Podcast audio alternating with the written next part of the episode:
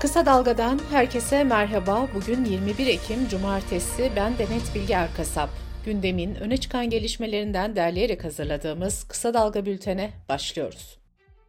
İsrail'in Gazze'ye yönelik saldırıları iki haftayı geride bıraktı. İsrail, sivillerin sığındıkları alanları vurmaya devam ediyor. Tam abluka uygulanan Gazze'de ise durum giderek kötüleşiyor. Gazze'liler bombalar altında açlık ve susuzlukla da mücadele ediyor. İnsani kriz derinleşirken refah sınır kapısında bekleyen yardım tırlarının bölgeye girişi bekleniyordu. Güvenlik sağlanabilirse 20 yardım tırı Gazze'ye girecekti. Ancak yardım konvoyların girişinin ertelendiği belirtildi. Binlerce yaralının bulunduğu Gazze'de hastanelerin enerjisi de bitmek üzere. Sağlık Bakanlığı benzin istasyonlarından hastanelere yakıt bağışlamalarını istedi. Şifa Hastanesi'nde çalışan bir doktor bakterileri tedavi etmek için sirke kullanmaya başladıklarını söyledi. İnsan Hakları İzleme Örgütü, İsrail'in Gazze'nin suyunu keserek 600 bin insanı temiz sudan yoksun bıraktığını belirtti. Açıklamada İsrail'in Gazze ablukasının çocuklar için ölümcül olduğu kaydedildi. Birleşmiş Milletler Filistinli mültecilere yardım ve bayındırlık ajansı ise zaman tükeniyor uyarısı yaptı. Gazze Sağlık Bakanlığı İsrail'in saldırılarında 7 Ekim'den bu yana 1661'i çocuk olmak üzere 4137 kişinin hayatını kaybettiğini açıkladı. 4000'den fazla kişidense haber alınamıyor. Gazze'de 7 büyük hastane ve 21 sağlık merkezi de kullanılamıyor. İsrail Başbakanı Netanyahu bir kez daha Gazze'ye kara harekatının sinyalini verdi. Gazze sınırındaki askerleri ziyaret eden Netanyahu, askerlerle görüntüsünü sosyal medyada hazırız diye paylaştı. İsrail Savunma Bakanı ise askerlere Gazze'yi yakında içeriden de göreceksiniz, emir gelecek dedi. Hamas Siyasi Büro Başkanı İsmail Haniye de bir video yayınladı. Haniye, Gazze'ye yönelik saldırıların ve yıkımın devam etmesi durumunda bunun bölgesel savaşa dönüşebileceğini söyledi. İsrail, Türkiye dahil bölge ülkelerdeki tüm büyükelçi ve diplomatlarını geri çağırdı. Bu gelişmenin ardından İsrail Büyükelçisi ve diğer diplomatlar Türkiye'den ayrıldı. İsrail hükümeti olağanüstü hallerde yabancı haber kanallarının geçici olarak kapatılabilmesine izin veren düzenlemeyi onayladı. İsrail İletişim Bakanı daha önce yaptığı bir açıklamada Katar merkezli El Cezire haber kanalının İsrail'in milli güvenliğine zarar verdiğini iddia etmişti. Söz konusu düzenlemede böyle gündeme gelmişti. ABD Başkanı Joe Biden önceki gün yaptığı ulusal sesleniş konuşmasında hem Ukrayna'ya hem de İsrail'e destek için kongreye çağrıda bulundu. Biden, Hamas ve Putin'in kazanmasına izin vermeyeceğini söyledi. Biden'ın kongreden 100 milyar dolarlık bütçe talep edeceği belirtilirken, Cumhuriyetçi senatörler bütçe talebine itiraz etti. Joe Biden'ın konuşmasına Rusya'dan da tepki geldi. Kremlin sözcüsü Peşkov, Putin'le Hamas'ın kıyaslanmasını kabul edilemez olarak nitelendirdi. ABD Dışişleri Bakanlığı dünyanın çeşitli yerlerinde artan gerilim sebebiyle vatandaşlarına seyahat ederken daha dikkatli olun uyarısında bulundu.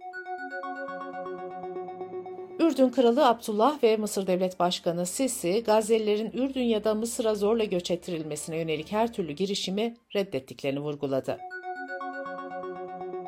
Kolombiya Devlet Başkanı Gustavo Petro, Ramallah'ta büyükelçilik açacağını bildirdi.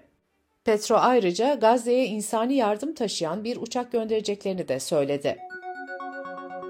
Çin'in Orta Doğu özel temsilcisi ise Orta Doğu'daki durumun yatıştırılmasına yardımcı olmak için Rusya ile birlikte çalışmaya hazır olduklarını açıkladı.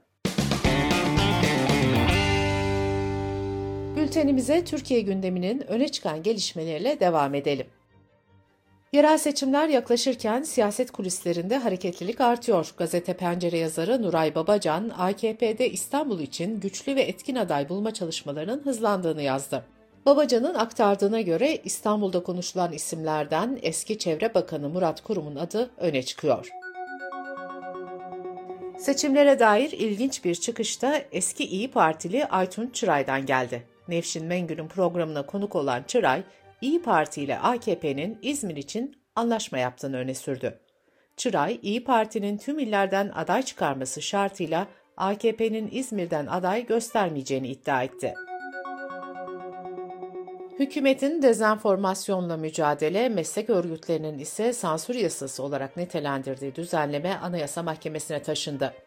Gazeteciler Cemiyeti, Bakırköy 9. Asya Hukuk Mahkemesi'nin internet haberciliğiyle sosyal medyaya yaptırımlar getiren kanunu Anayasa Mahkemesi'ne taşıdığını duyurdu. 6 Şubat depremlerinden sonra gündemden düşmeyen olası İstanbul depremine ilişkin bir açıklamada Boğaziçi Üniversitesi Kandilli Rasathanesi'nden geldi. Doçent Doktor Doğan Kalafat, beklenen depremin büyüklüğünü ortalama 7.2 olarak açıkladı. Doçent Doktor Kalafat, İstanbul'da 7'nin üzerinde bir büyüklükte deprem olacak, bu kesin, dedi. İSKİ'nin açıkladığı son verilere göre İstanbul'da barajlardaki doluluk oranı son 10 yılın en düşük seviyesine geriledi. Barajlardaki doluluk oranı %21 seviyesine inmiş durumda. Meteorolojinin tahminlerine göre hava sıcaklıkları yurt genelinde artacak. Yurdun doğusu dışındaki tüm bölgelerde sıcaklıkların mevsim normallerinin 3 ila 6 derece üzerine çıkması bekleniyor. Kısa Dalga Bülten'de sırada ekonomi haberleri var. Merkez Bankası piyasa katılımcıları anketinin sonuçlarını paylaştı. 70 katılımcının yıl sonu enflasyon beklentisi %68 oldu. Bir önceki anket döneminde bu oran %67.22 idi. Katılımcıların cari yıl sonu döviz kuru beklentisi ise 30 lira oldu.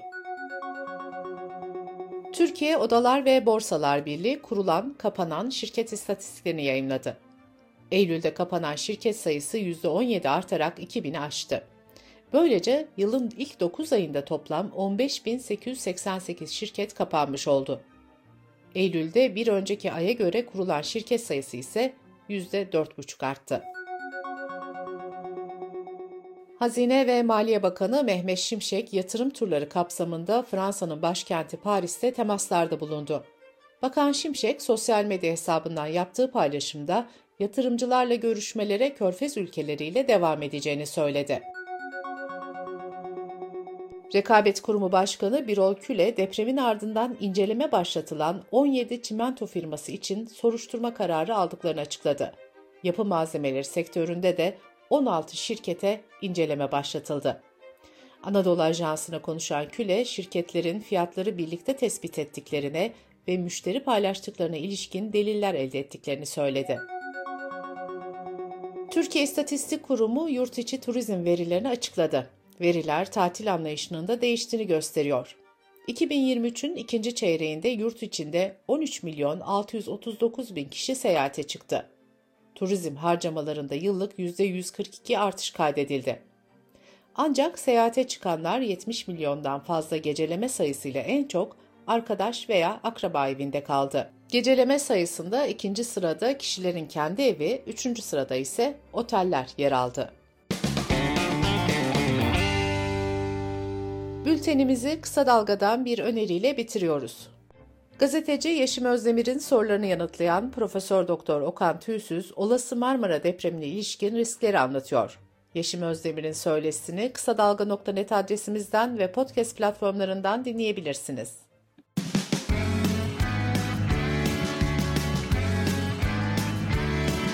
Kulağınız bizde olsun. Kısa Dalga Podcast.